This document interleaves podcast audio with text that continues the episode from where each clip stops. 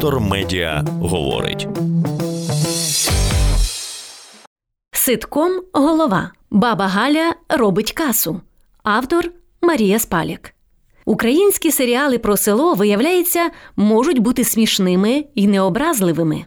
На новому каналі вийшла 16-серійна комедія Голова. Це ситком, у якому діється до Великої війни в маленькому селі Антонівка, десь у центральній частині України. Сюди приїжджає перспективний студент економічного факультету Київського вишу Антон Князевич, адже уклав парі з ректором.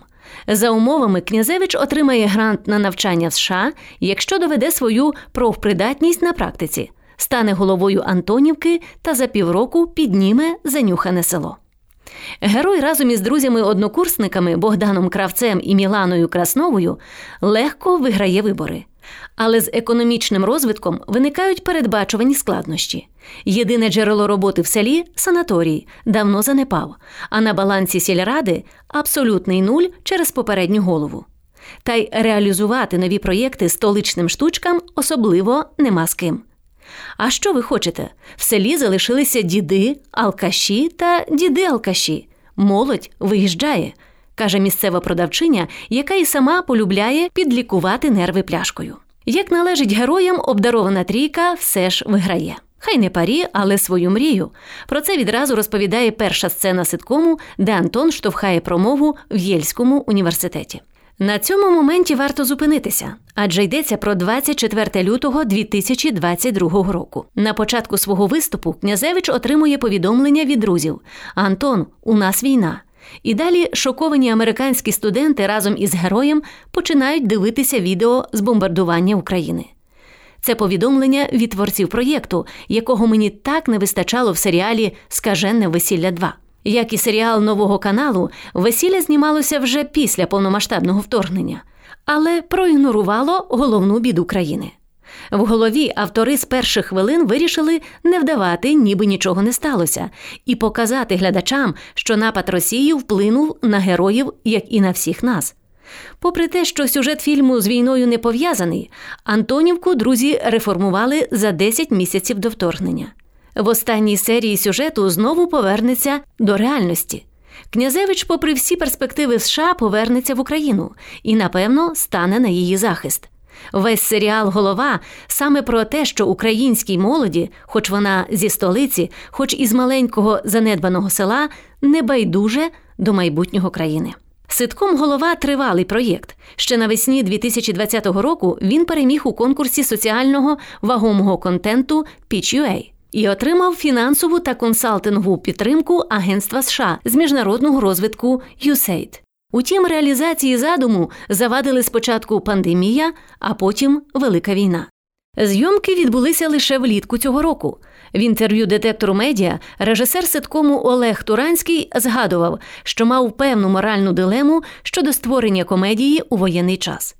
Під час зйомок його сумніви розсіялися через атмосферу на майданчику, яка дозволила зануритися в довоєнний час і відпочити. Саме тому, напевно, серіал вийшов таким легким і веселим. Уся знімальна група відверто насолоджувалася процесом і передала свій настрій проєкту. Голова може похизуватися й іншими чеснотами, гарною грою акторів, навіть епізодичних, небанальними персонажами. Одна тільки баба Галя може самотужки зробити проєкту касу дотепними жартами та зрозумілою усім мораллю. А як бонус, чиста й жива українська головних героїв. Виконувач ролі Антона Князевича Євген Лісничий, узагалі-то актор дубляжу і давно популяризує українську в соцмережах. Завдяки йому виявилося, що в комедійному серіалі можна розмовляти не лише диким суржиком, а й нормальною мовою. І нічого, жарти не псуються. Суржик у серіалі, звісно, теж присутній, бо яке ж екранне село без нього. Але беріть приклад, прогресивна молодь розмовляє літературною. Щоправда, у мене є зауваження. У четвертій серії серіалу головний герой розмірковує над черговою ідеєю змін у селі та пропонує перейменувати вулицю в Антонівці на честь губернатора області. Шановне панство, губернаторів у незалежній Україні немає та ніколи не було. У нас тих посадовців, яких із легкої руки медіа вже багато років кличуть губернаторами, називають голова обласної державної адміністрації. Натомість губернатори є в Росії і були в Російській імперії. Мерів міст, до речі, теж в Україні не існує, але там, хоч можна вдавати, що беремо приклад з американської демократії, де ця посада офіційна. А от просувати на всю країну ворожі терміни взагалі не варто. Та повернемося до суржика й інших стереотипів про село, що досі панують в українському серіальному виробництві.